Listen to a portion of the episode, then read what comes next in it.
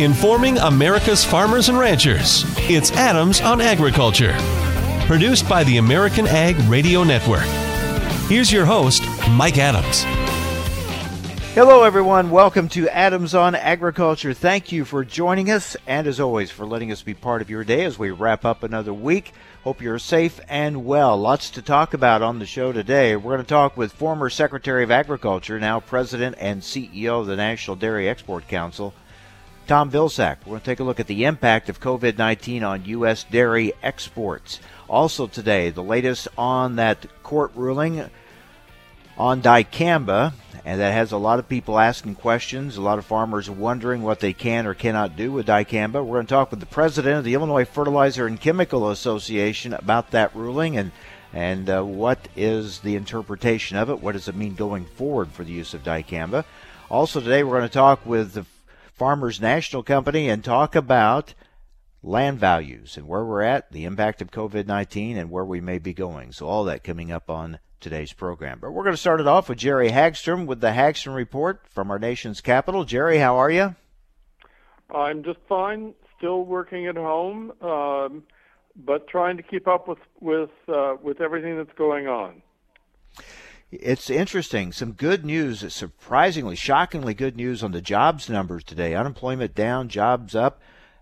And that's encouraging, hopefully a sign of a rebound recovery for the economy. But it may make it harder for those wanting to see another stimulus package. Maybe harder to get that done now if the Senate looks at this and says, hey, let's wait a little longer and see if this rebound continues. Yes, well, Senator Charles Grassley said this week that the Senate won't do anything on another package until after the July 4th recess. So we're talking about mid-July, and I'll be very interested to see how these employment numbers and unemployment numbers are by that time. Of course, farmers have a different case to make in a way, and I think they're going to have to make that case pretty strongly if they're going to get more aid, because people are aware that the government has poured out a lot of money to the farmers already. So it'll be interesting to see where that goes, but you're right, it was already going to be July at the earliest, and it may be even longer depending on how these numbers go. Meanwhile, we continue to look at the issues going on in our country with so much happening right now. Events continue to be canceled. The Indiana State Fair has been canceled. World Dairy Expo has been canceled. So it's really changing the ag calendar as we go through the summer and even now towards the fall. Yes, it certainly is. The only summer meeting that I usually go to is the American Sugar Alliance, which was to meet in Vail, Colorado. That's a relatively small meeting, but they still canceled theirs, and so we're pretty much off the schedule. I'll now be very interested to see how they're going to handle the meetings next winter, particularly the Commodity Classic, which attracts thousands of people. That and the American Farm Bureau Convention are the two biggest. But usually those are you have a lot of people seated pretty close together and mingling close together in the trade shows. I'll be interested to see how they manage that next winter. Of course, a lot of this depends on what we see in terms of COVID positive tests in the next few months, whether there are people hospitalized, whether there are more deaths. Dr. Anthony Fauci noted yesterday that the rate of hospitalization and death is going down, not sharply, but it is going down. And he thinks that now the country can handle an upsurge in the fall if there is one. There is also the question and the criticism, which I agree that this should be questioned, should be criticized. If political leaders can allow protests, peaceful protests in the streets, thousands of people in the streets, because that is people's rights, and I agree with that, isn't it also our right to gather in churches or at a fairgrounds or somewhere else? Well, I would think that it. I would think that it is. Of course, a lot of these are now decisions by local government and by organizations. And I you know, I think a big test here is going to be in a few weeks. Will we have an upsurge in COVID cases because of the people who were out in the streets or not?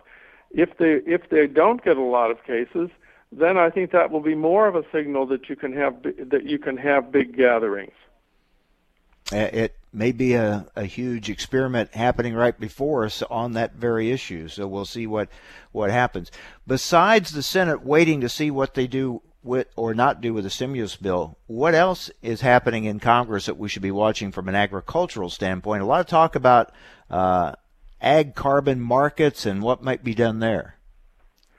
Yes, there was a bipartisan bill introduced this week by Senator Braun and Senator Stabenow and others that would create a certification program through the Agriculture Department that would make it easier to establish these carbon markets.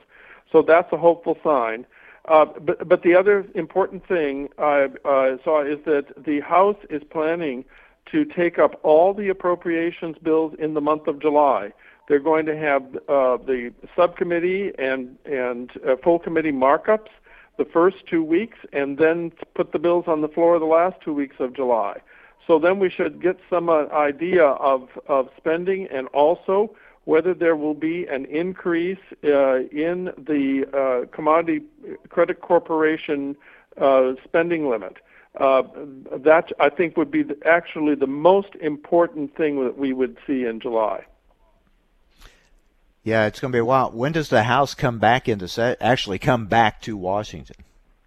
Well, the House is coming back June 30th for 3 days, and then they're leaving again just before the 4th of July, and they will be back in session the last 2 weeks of July. However, they are having pro forma sessions, and the committees are operating. So the whole idea here, there is some organization to it, is that the committees will do their work, and the period of time when all the members need to be here in Washington is short. Of course, they have this proxy voting, but not that many members are using it. So I would expect most members to be here at the end of June, and then again the last 2 weeks of July. All right, and Jerry, thanks for the update. Add, yeah, I think if there's going to be another coronavirus package, it will be passed by the end of July, because then Congress will go out for 5 weeks for the conventions, political conventions, and to take the usual August break. Okay, we'll watch. Thank you very much, Jerry. Take care. Thank you. All right, Jerry Hagstrom with the Hagstrom Report. All right, what's going on with land values? What's the forecast for land values? We're going to talk with Senior Vice President for Real Estate Operations for Farmers National Company, Randy Dickhut, joins us next on AOA.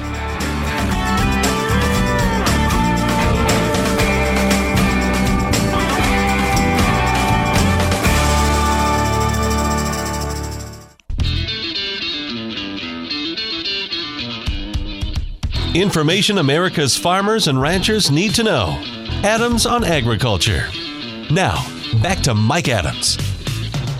Well, let's discuss land values, where we are at, and what's the outlook for land values. Joining us now is Randy Dickhut, Senior Vice President, Real Estate Operations for Farmers National Company. Randy, thanks for being with us. Thank you, Mike. Appreciate it. Well, like in a lot of areas, there was a lot of hope and optimism for agriculture as we started 2020, but everything got hit by the coronavirus. How has the pandemic impacted land values? You're exactly right. You know, a calendar flipped into 2020, and there was some optimism, and we could see that in the land market as prices were steady to just a little bit stronger. But as things hit, there became a lot more caution, and rightly so, in the market. And it depended on, to some degree, where you were. A place like Wisconsin has had multiple years of challenges for dairy producers. You know, those land values did take some downturn, just natural. I mean, there's a lot of stress there. Iowa, for instance, as all of this hit, got a little more cautious too because of so much ethanol produced there. You also had some dairy, but it hit the livestock producer in those markets very hard. And Iowa's a big livestock production state, so. But in general, good quality land, because there was less on the market for sale and enough demand for that with the times that good quality, more or less stayed steady to just, somewhat softer. Lower quality, as usual, struggles a little bit more, but not a huge amount of change. Is kind of waiting to see what happens. So what is your outlook now moving forward? Well, there are definitely some opposing forces that could impact the land market or are currently impacting it today. And one is there remains a much lower supply of land on the market for sale. It's normally a slower time of the year anyway, but with the ethanol demand decline and low prices and challenges to livestock, there's more caution in there, and so there's less land for sale right now. So that helps support what is for sale if it's good quality.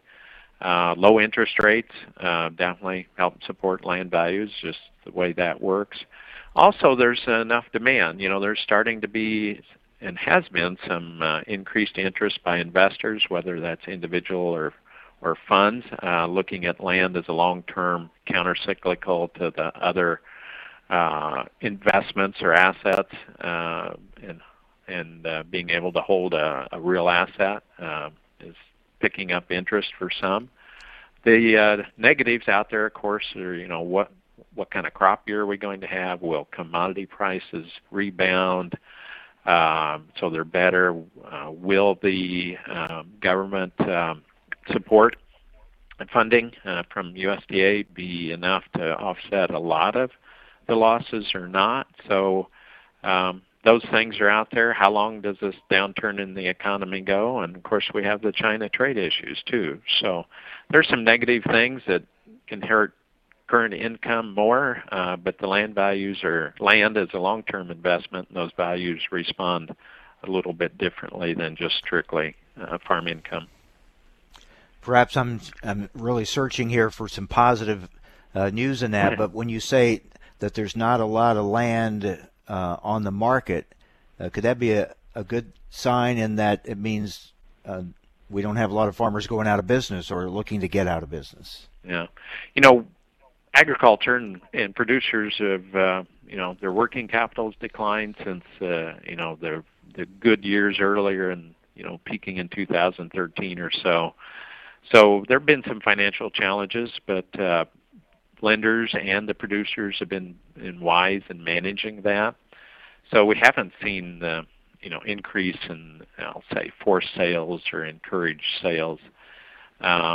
But now I think we'll see a few more, undoubtedly, and it'll be regional. Whether it's dairy again is struggling and it's a lot of challenges, or regionally with crop years and stuff. But I don't think we'll see a lot. I think there'll be enough support funding to help out, but there'll be some, but I don't think it'll overwhelm any of the demand like we saw in the 1980s. So that lower supply of land for sale, there'll be more come on this fall and winter like normal, but it's going to be mainly the estates and inheritors and those type who are normally the sellers. So you don't see any crash in land values coming? No, I don't think anybody involved in agriculture sees that. I think it's such a cornerstone to the stability of producers and agriculture overall that at this time, and unless that's a wild card, unless things get worse or there are other issues that come up that hammer farm income, I think we'll probably make it through another year. It won't bring a lot better prices by any means, but if we can hold steady or soften just marginally on land values, I think that will be very positive. We're talking with Randy Dickhut with Farmers National Company. What about cash rents? You see, I just would imagine there'll be an effort to renegotiate some of those rates with landlords going into next year, especially with commodity prices the way they are. There'll be an effort to get those rents down some. Mm-hmm. I think that's something over the last few years, again, with these more challenging times in ag finance and ag profitability. Most were surprised the cash rents didn't come down more, but I think that's, one, due to the efficiency of producers, and two, looking at land values and returns to the landowner and stuff. So, and there are really some good yield years and the extra, MFP payments and so forth. But I do believe you are correct that, if we continue on the trend that we are right now, and commodity prices don't rebound and we don't have a good yields or something, there will be challenges to the cash rent. There's just not currently the profitability in production that there had been if we continue at these low prices. Let's get back to the interest in the land that is on the market. Talk more about who's buying it. Is there much outside interest now, other than farmers buying farmland, outside of farming, coming in and buying farmland?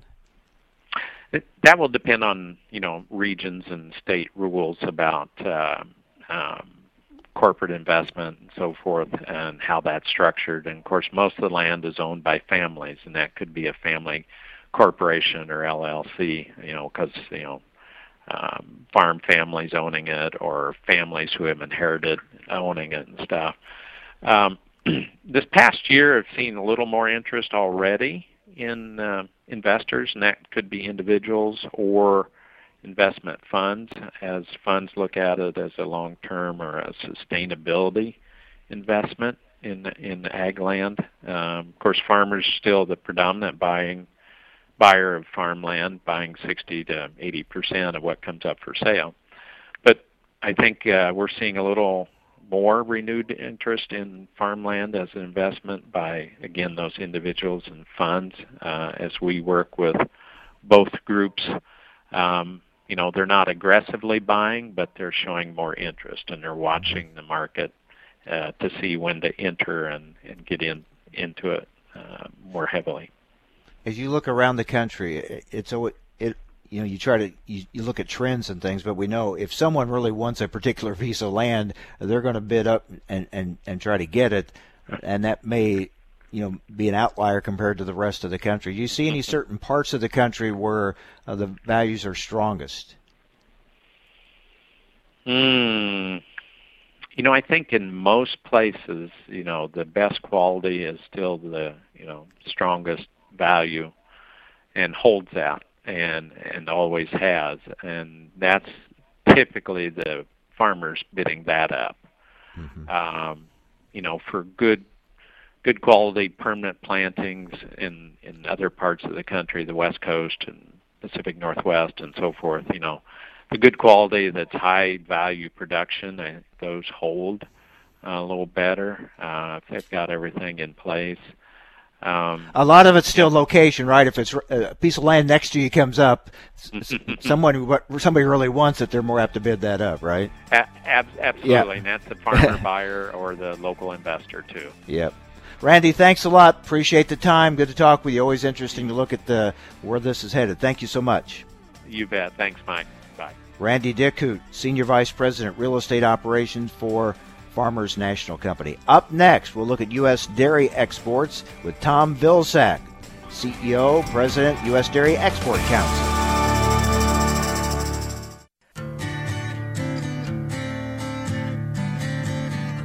Information America's farmers and ranchers need to know. Adams on Agriculture. Now back to Mike Adams. And we're joined now by the President and CEO of the U.S. Dairy Export Council, former Secretary of Agriculture, Tom Vilsack. Mr. Secretary, thanks for joining us. Hope you're well. Mike, I'm well, and I hope that you and your family are well also, and all your listeners are doing well. Thank you very much. Let's take a look at U.S. dairy exports. How have they been impacted by COVID-19. What are the latest numbers telling us? Well, this is the eighth straight month of growth compared to last year, which is, I think, surprising to many of us.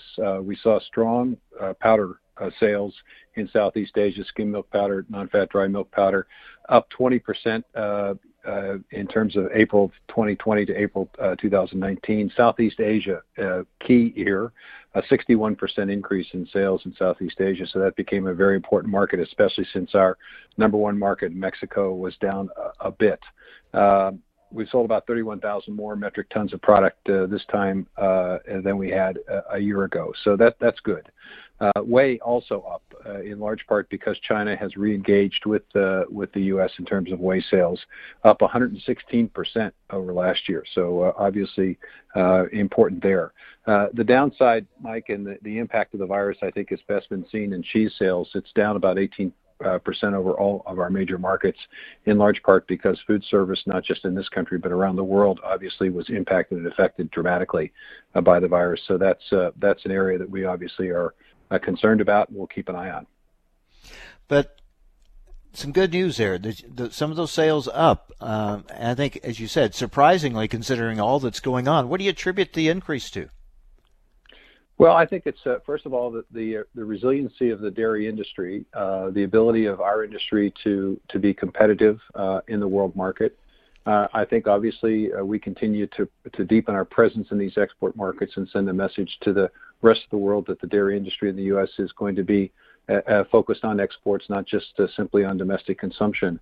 You know, it always helps when you sell about $160 million more in product this time compared to last year, and we sold nearly 58,000 metric tons of overall dairy products more this year than last year. So that's obviously a positive. We obviously want to keep this momentum. The key now is whether or not the virus will impact and affect the global economy, whether we'll see food service come back gradually and eventually get back to where it was, or whether there's going to be a significant shift in consuming patterns, whether we'll see more online purchasing of food products and restaurant type meals, whether we'll see a continued increase in retail sales and a decline in food service. So there's going to be an adjustment, but our industry, I think, has reacted very, very quickly and very well to a very, very demanding circumstance and situation. We're talking with the President and CEO of the U.S. Dairy Export Council, Tom Vilsack. How has your work at the Dairy Export Council on the ground in these other countries, how's that been impacted by COVID-19? Well, in one sense, we continue to do the work. We established a Center of Dairy Excellence in Singapore in an effort to try to create a permanent presence in that part of the world to send, again, to reinforce the message that we're in this export market to stay. Now, the problem, of course, is that this facility, because of restrictions and shelter-in-place responsibilities, we haven't been able to staff it fully and completely yet. But we are excited about its prospects. So in that sense, we have to work from home. We have to work virtually. A lot of the trade shows and items that we had planned for this year to do to showcase U.S. dairy products and ingredients, we are going to have to do virtually. We're going to have our first virtual trade show here coming up in July, which is going to be interesting to see how that all impacts. We're restricted by travel, Mike. You know, normally I would have taken at least 2 or 3 trips probably to Asia, perhaps down in Mexico. With these quarantines, basically you just can't fly into Singapore for a day or two of meetings and then fly out. You have to basically stay quarantined for 14 days before you get to meet anybody in Singapore or in Japan or in Korea. So obviously that's put a heavy emphasis on virtual meetings. So you mentioned Mexico earlier. What's the situation there?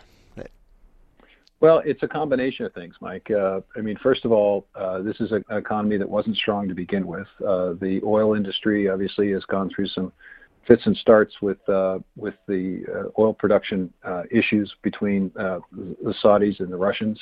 Hopefully that's getting worked out and we're going to see some stabilization in oil prices. But in the meantime, it's impacted and affected the Mexican economy. Peso was devalued, which created some issues.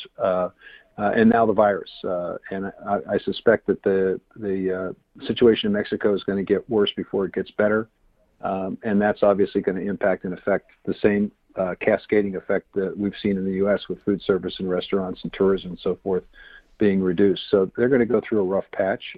It's a number one market, but I think it underscores, Mike, the importance of what this dairy industry has done, which is it's diversified geographically. It hasn't just simply focused on the easy market, the market across the border.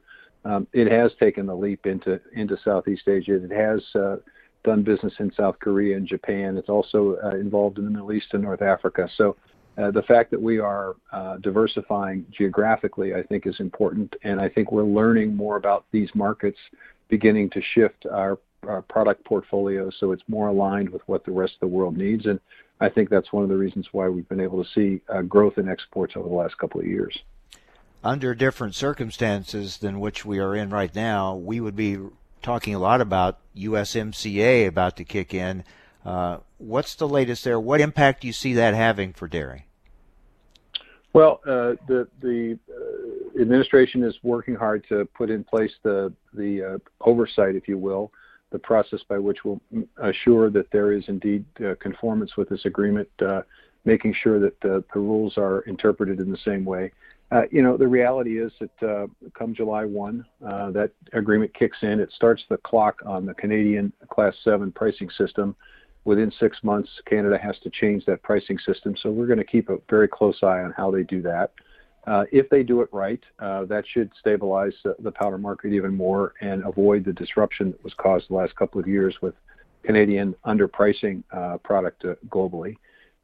There is an additional quota access to the Canadian market, which, if it's fully implemented and interpreted the right way, could lead to several $100 million more in sales in Canada, which would obviously be welcome news. On the Mexican side, it's really about protecting our ability to use cheese names as the Mexicans continue to work with the EU on their free trade agreement. We want to keep a wary eye on protecting cheese names so that we're not in a situation where the Europeans have a monopoly on the use of certain commonly used cheese names, which would make it harder for us to sell our cheese in that market. Let's talk about China. The rhetoric between the U.S. and China concerning the president saying he views the China trade deal a little differently now after coronavirus. How concerned are you moving forward about the Phase 1 trade deal holding up? Well, I think it is important for us to have a steady and consistent message with relative to the Phase 1 agreement. I mean, it's true, I think, that the Chinese, at least on the technical issues, the sanitary and phytosanitary issues that were part of this agreement, that they have followed through. I mean, they recently allowed the use of whey permeate in food, which is going to open up a new market opportunity for us in China. So they've gone through the process of checking off things that they agreed to do.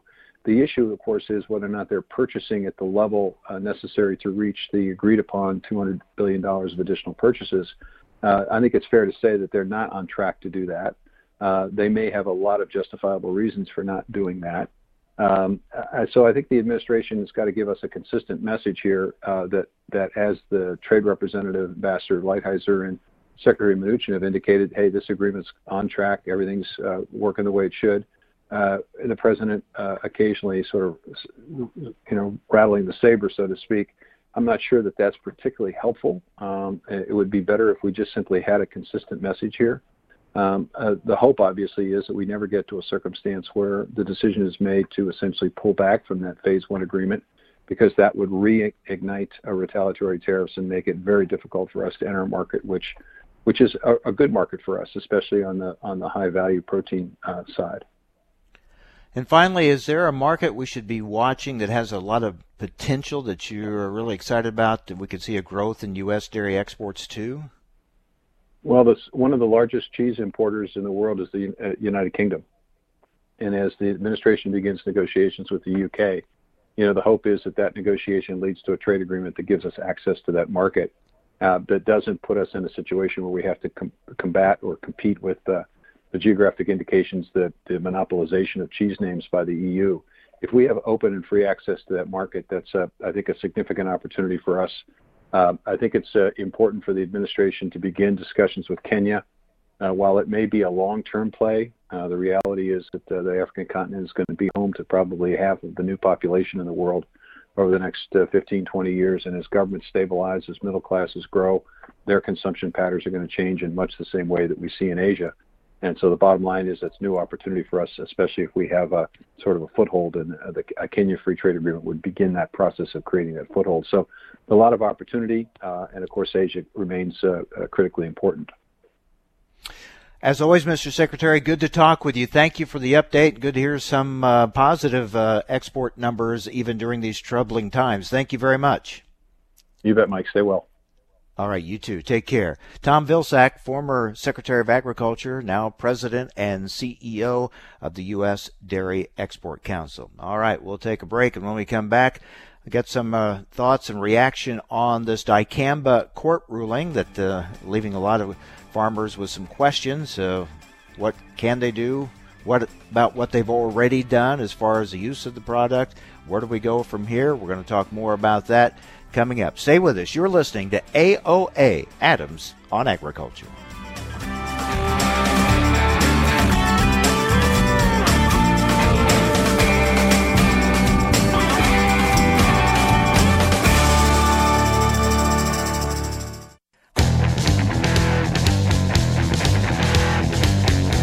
Information America's farmers and ranchers need to know. Adams on Agriculture. Now, back to Mike Adams. The latest chapter in the dicamba story came a few days ago when the Ninth Circuit Court of Appeals vacated the registrations of 3 dicamba herbicides, leaving a lot of farmers with a lot of questions and a lot of uncertainty. So, a lot of states are looking at this and trying to get some clarity on this. Joining us now is Jean Payne, president of the Illinois Fertilizer and Chemical Association. Jean, thank you for joining us. I know you were waiting for word from the Illinois Department of Agriculture, some guidance from them. You finally got it. What's the latest on this for Illinois? So we had a late afternoon call with the Illinois Department of Agriculture, and they had spent the better part of yesterday, Mike, just reviewing this and reading the court ruling and looking at, you know, the directives of the Illinois Pesticide Act, which governs our use of pesticides in Illinois. And they were quite clear with us last night that their belief and their interpretation and their message was that it is in Illinois a stop sale, stop distribution, and stop use of Extendimax, Ingenia, and Fexapan, which were the 3 products named in that court order. It's very unusual. Cancellation of pesticide labels has happened before, Mike, and usually when courts get involved, they order the EPA to vacate the registrations, and then a process ensues.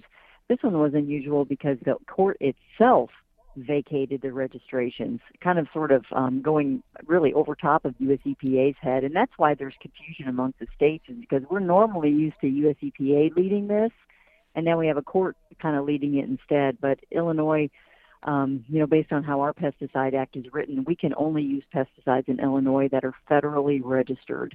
And it was the Department of Ag feeling from that court ruling that the court made it very clear that those registrations no longer exist. And so we had to send that message out to our members because we didn't want farmers or retailers getting in their spray cabs this morning in Illinois and not knowing that they were applying a product that technically is not labeled for use on soybeans or any uses of those crops, not just soybeans, but any use on the label is no longer legal.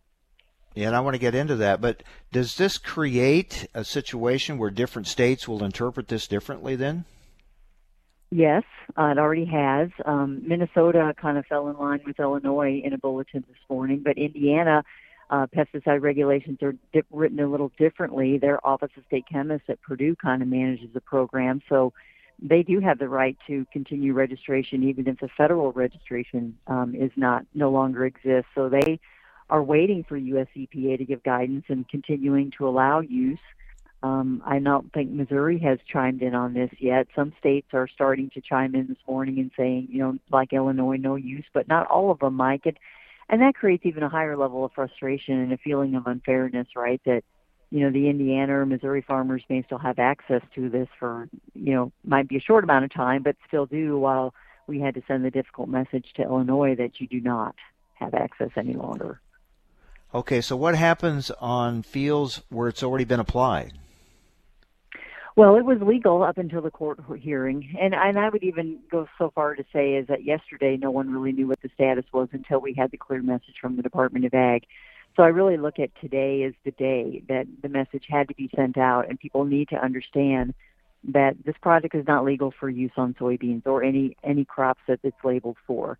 So you really need to be working with your retailers on other options, which do exist, and we're working hard in our industry to provide those options to farmers. But remember, in growing a food crop, which soybeans are, it's very, very important for the public trust and the whole food safety framework that we have out there, which relies on legal use of pesticides on these crops that are going to go into the food supply.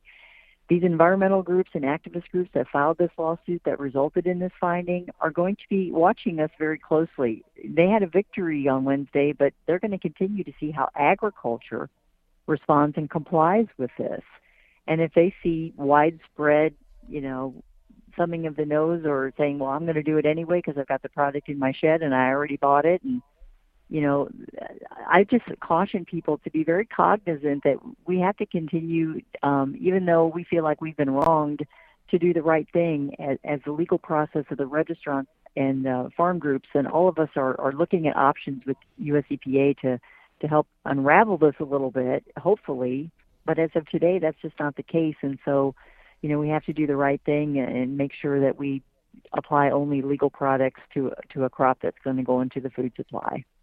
What is the penalty if someone applies it today or in the future now until this is cleared up? Is there some kind of a recourse here, or what happens? Well, using an unregistered pesticide is much more serious than just having an accidental spray drift or maybe a wind gust that caught your product and carried it onto someone else's property.